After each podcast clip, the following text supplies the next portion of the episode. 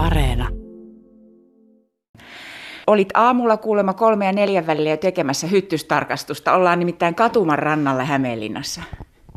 Joo, tunnin verran palloilin tuolla ympäri tonttia ja täytyy myöntää, että kiusaksi asti tuli näitä pistoksia. Että ikävimmiltä tuntui noin korvalehteen tuleva pistokset, että en ole tällaistakaan taas, että niitä oli, että ne niin kuin osuus korvaa niin monta kertaa, mutta kyllä niitä tuli sitten tuonne paljaisiin reisiin ja ranteisiinkin ihan riittävästi.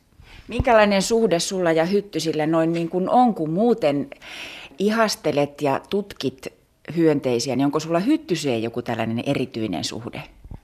Kyllä niitä joskus tuli näitä kulkkiden ja heimon etököitäkin tutkittua ja joskus ajattelin, että keräisi semmoisen kokoelma, mitä näitä hyttysiä olisi, mutta kun maapallolla niitä on yli 4000 lajia, meitä Suomessakin on 43 lajia kai tällä hetkellä, ja ellei ole tullut taas lisää eilen, niin, niin, niin se on semmoinen pieni ryhmä ja sitten mitättömän näköisiä, mutta merkitykseltään ne on just tälleen niin kuin taudin aiheuttajina ja ja ikävyyksiä tekee tietysti illanviettoihin ja mm. ulkoiluun niin harmia. Taudin aiheuttajina, aiheuttaako ne suomalaiset hyttyset sitten jotain tauteja?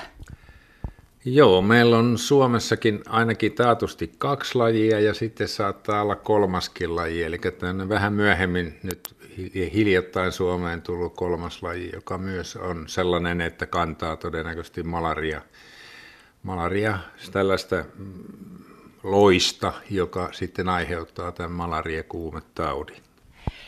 Tässä ollaan siis Katuman rannalla ja tässä on juuri puhuttiin erilaisia lintuja tietysti vaikka kuinka paljon seurattavana. Ja koska meillä niitä hyttysiä on, niin meillä on myös lintuja. Eli tavallaan et, ettei jotain huonoa, niin aina jotain hyvääkin tai toisinpäin. Joo, kyllä tämmöisiä lintuja on, jotka hyönteissyöjiä. Tuossa nyt on kottaraisia ja västäräkkiä. Meillä on aina laiturin alla on pesinyt siitä lähtien, kun siihen laituri tehtiin, niin yksi kohtar, kottar, tai västäräkkiä. Ja sieltä ne on aina poikasia saanut lentoja.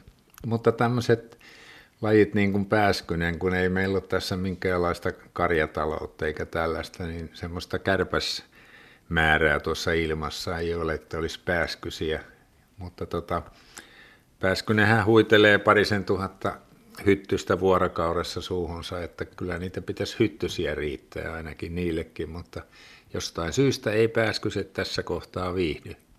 Me jatketaan tästä elintärkeästä hyttysasiasta ihan hetken päästä lisää. Käydään katsomassa, Pekallon tuolla museon puolella myös erilaisia hyttysiäkin kahlehdittuna kiinni vitriiniin.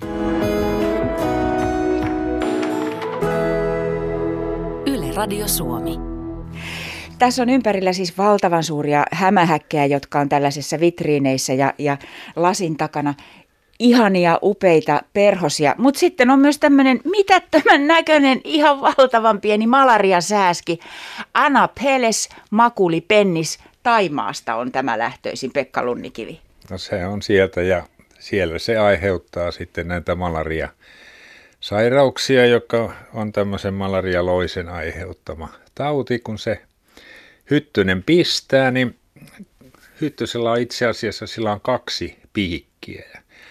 Ensin kun se työntää piikit sitten ihmisen ihoon, niin ensin se ruiskuttaa sinne hyytymisen estoainetta ja, ja se on justi se, joka sitten kirveleekin. Ja, ja sitten se imee sillä toisella pillillään niin verta ja näinhän tekee tietysti vaan sitten naarashyttynen, koska uros on paljon herkempi, se herkuttelee vaan kasvien mehuilla. Oho, ai jaa.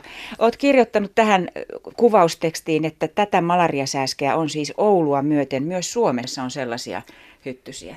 No pieni pätkä historia tähän väliin, eli joskus 1400-luvulla alkoi suunnilleen sellainen vaihe suomalaisessa asumisessa, että, että ruvettiin luopumaan näistä tämmöisistä sisälämpiämistä taloista ja ruvettiin tekemään jopa savupiippuja. Ja siihen asti Suomessa esiintyi ihan omaa tämmöistä endeemistä malaria-mallia, joka sitten eli, kun siellä samassa talossa eli ihmiset ja eläimet ja karja ja kaikki, niin siellä oli mahdollisuus sitten kosteuteen ja siellä oli näitä lätäköitä ymmärrettäviä mm. ja ja sitten vasta kun ihmiset siirtyi tämmöisiin uloslämpiäviin taloihin, niin sen jälkeen malaria hävisi Suomesta. Ja sitten se palasi takaisin 1944 ja 1945. Ja silloinkaan vika ei ollut suomalaisissa, vaan nämä sotilaat, osa tuli idästä ja osa tuli etelästä, eli venäläiset ja saksalaiset sotilaat, jotka täällä oli, niin toi malarian mukana. Ja pari vuotta siinä meni sitten tämän malarian kanssa Suomessakin, mutta tällä hetkellä malariaa ei enää tule esiinny Suomessa, mm-hmm, mutta hyvä. joka tapauksessa 30-40 malariatapausta vuosissa, vuosittain Suomesta löytyy, ja ne löytyy sen takia, että ihmiset matkustelee niin paljon. Ja sitten on vielä semmoinenkin pieni mahdollisuus, että jos saat tuolla jossain lentokentällä hommissa, niin ne lentokoneet, jotka sieltä malariamaista tulee, niin nehän tuo myös malariahyttysiä mukanaan ja, ja on todettu tapauksia, jolloin lentokoneesta lentänyt malariasääski on aiheuttanut sitten malarian työntekijässä. Mm-hmm. No, jos nyt mietitään näitä tavallisia hyttysiä, joita säkin kohtasit aamuöisellä kävelyllesi tuolla katuma, katuman rannalla, ja jos kuusikkoon menisi, niin siellä vasta joutuisi huitomaan, niin tutkitko niitä? Onko niissä mitään mielenkiintoista, kun sanoit jossain vaiheessa, että aika mitättömän näköinen se hyttynenhän on? Joo, mutta niillähän on sitten just nimenomaan näiden tautien takia, koska jokin vuosi sittenhän meillä oli aikamoisia tämmöisiä jänisruttoepidemia ja, ja silloin, silloin tutkittiin sitten, että voisiko hyttyset levittää myös näistä, kun ne pistää tämmöistä sairasta jänistä, että siitä voisi siirtyä ihmiseen ja sitten on muutamia muitakin tauteja, muun muassa keltakuume on sellainen, mutta sitäkään ei ole meille, mutta niistäkin aina sitten joskus tulee luettua, että tämmöistä on. Ja sitten tota, meillähän tuli se kolmaskin hyttyslaji, niin sitäkin yritettiin sitten seurata, että, että olisiko mahdollista, mutta ei ainakaan tiedetä, että olisi mm. sitten tullut Suomeen malariaa sen takia. No siinä mielessä meillä on tietysti onnekasta, että, että hyttynen ei täällä meillä levitä tällaisia vaarallisia tauteja, mutta epämiellyttävä kumppanihan se hyttynen on. Ootko koskaan miettinyt sitä, että minkä takia, niin kun, tai häiritseekö hyttynen eläimiä? Luuletko, että se niitä häiritsee niiden olemista? No kyllähän se pohjoisessa niin tekee eläimistä ihan joskus raivopäisiä, kun ne siellä mm. kulkee mm. ihan hulluna. Ja esimerkiksi poro osaa siirtyä tunturissa sinne tunturilaelle, jossa on aina tuulta. Ja sitten ne siellä seisoo, niin tuuli vie ne hyttyset pois, niin ne on helpompaa ja käyvät vaan nopeasti laaksossa syömässä. Ja sitten menee takaisin sinne ylös tunturiin, jossa tuuli vie hyttysiä pois. Mm. Mutta hyttynenhän on siitä vekkuli, että se haistaa semmoisen aineen kuin hiilidioksidia joka kerta kun me henkästään ulos, niin me haistaa hiilidioksidille. Ja, ja nyt on keksitty tämmöisiä laitteita, jotka on nestekaasukäyttöisiä. Joo.